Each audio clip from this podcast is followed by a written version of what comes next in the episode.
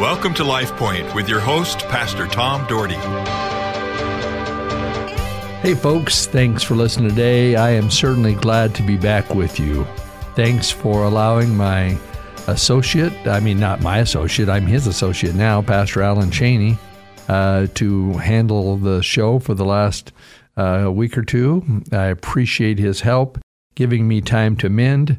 And some wonder what happened to me. I just simply fell on my front lawn trying to mow up leaves, gained some momentum, and took an airborne flight and landed on my ribs, broke my T11 and T7, and had a nice internal bleed around my kidney, and just had my second CT scan, and it still shows the blood is still coagulated in there, and so hopefully it starts dissipating into my bloodstream.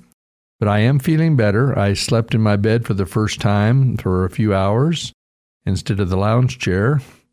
But I thought to myself, I need to get out and do something and get back into a little bit of a routine. And it's not terribly hard to sit at a desk at the studio to share. But I wanted you to know what's happened. I don't know what's wrong with me. I've told people I think I need to go into a bubble and become the bubble boy, because I've broke my ribs 3 times in 4 years, and 2 on one side, on the other side, from crazy accidents, just crazy accidents.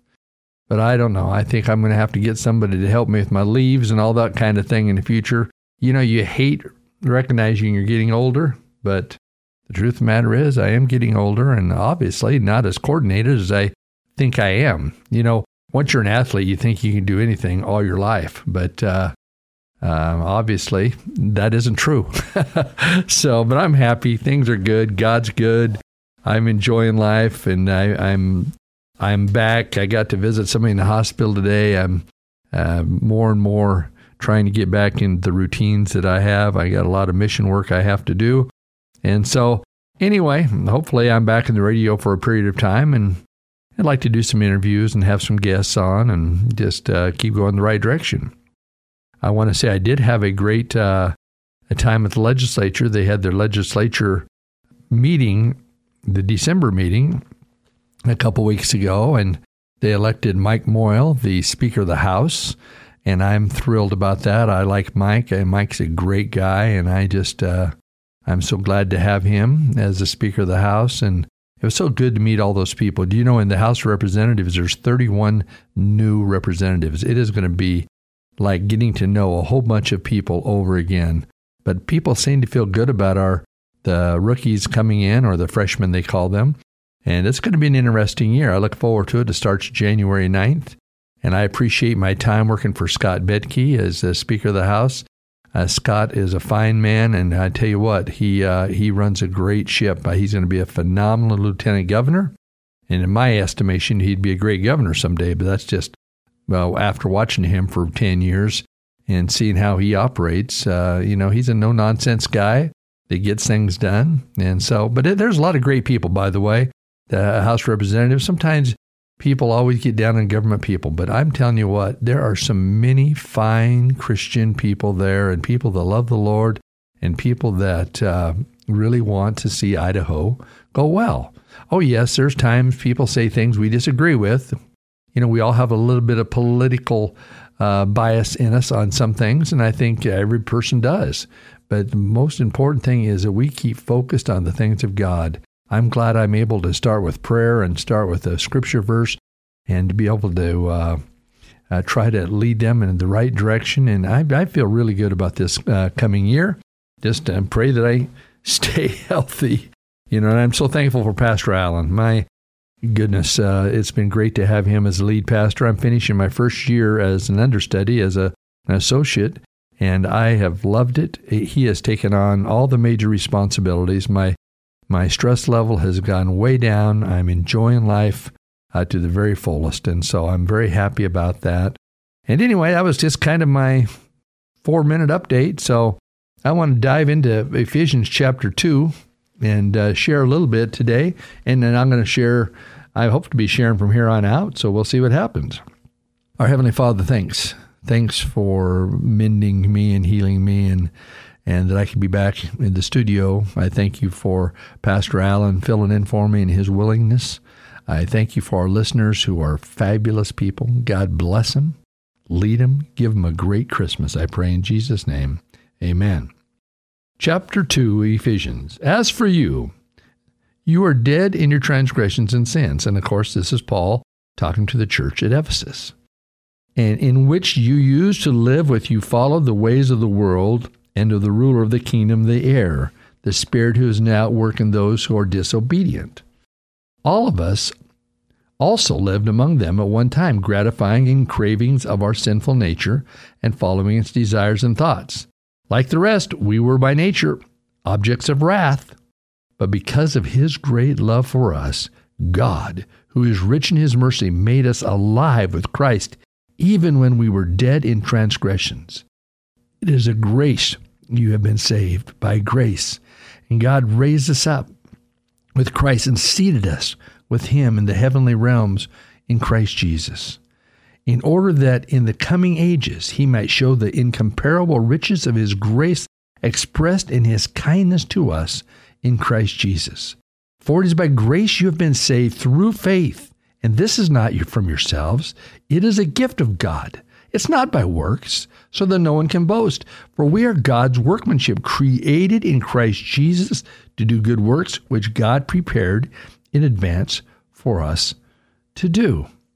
Well, Paul is sharing some great truths to the Ephesian people.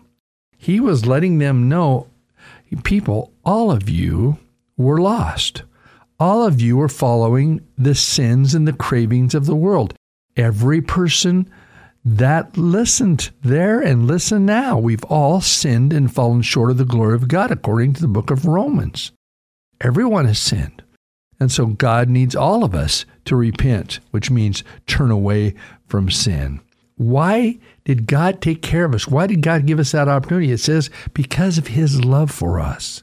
He loved us so much, he wants us to make good decisions. That's why he's given every one of us a choice. You have a choice to do right or a choice to do wrong. You have a choice to make a great decision or a choice to make a poor decision. Today, wherever you're at, you're going to have a choice to make. And folks, I pray that every choice you make that has significance, that you would say, Lord, lead me in this decision.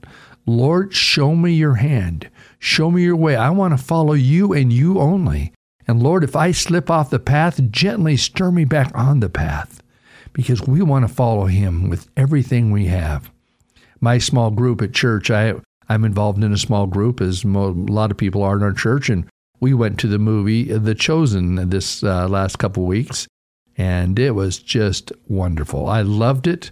I loved how the Jesus that was portrayed here shared, and of course, it's not a word-for-word gospel account, but it's a story, and it's just very fascinating. And I could see Jesus saying some of the things he said in this.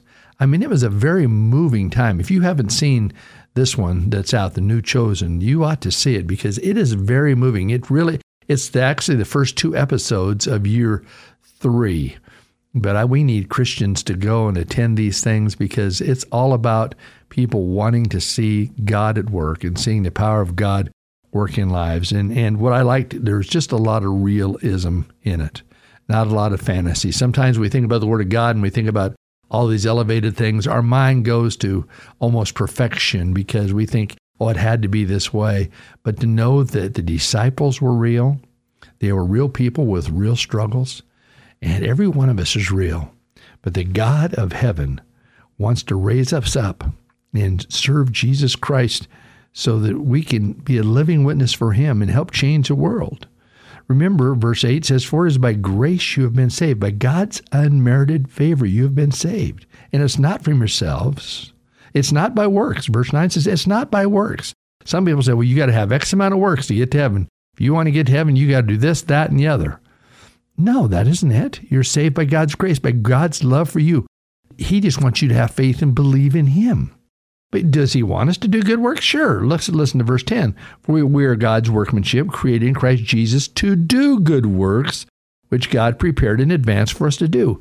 Yes, he wants us to do good works. He wants us to do things that would be a positive influence for him, to lift people up, to show them Jesus Christ in a powerful way. He wants us to be an example. I think the greatest witness you can be in this world is being a living example. You have an opportunity as another choice every day to be a living example for Jesus.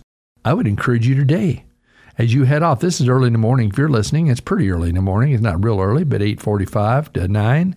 Is it, say right now, Lord, I'm leaving for this day, or I'm going to get into the center of my work.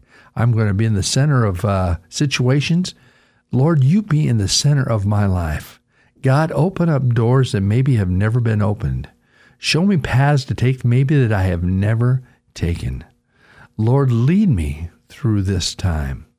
Guide everything that I do, that the glory of God would be seen and the power of God would be felt. The Holy Spirit of God would move in lives around us, that we would see miraculous revivals take place. We would see great healings of minds, bodies, emotions take place.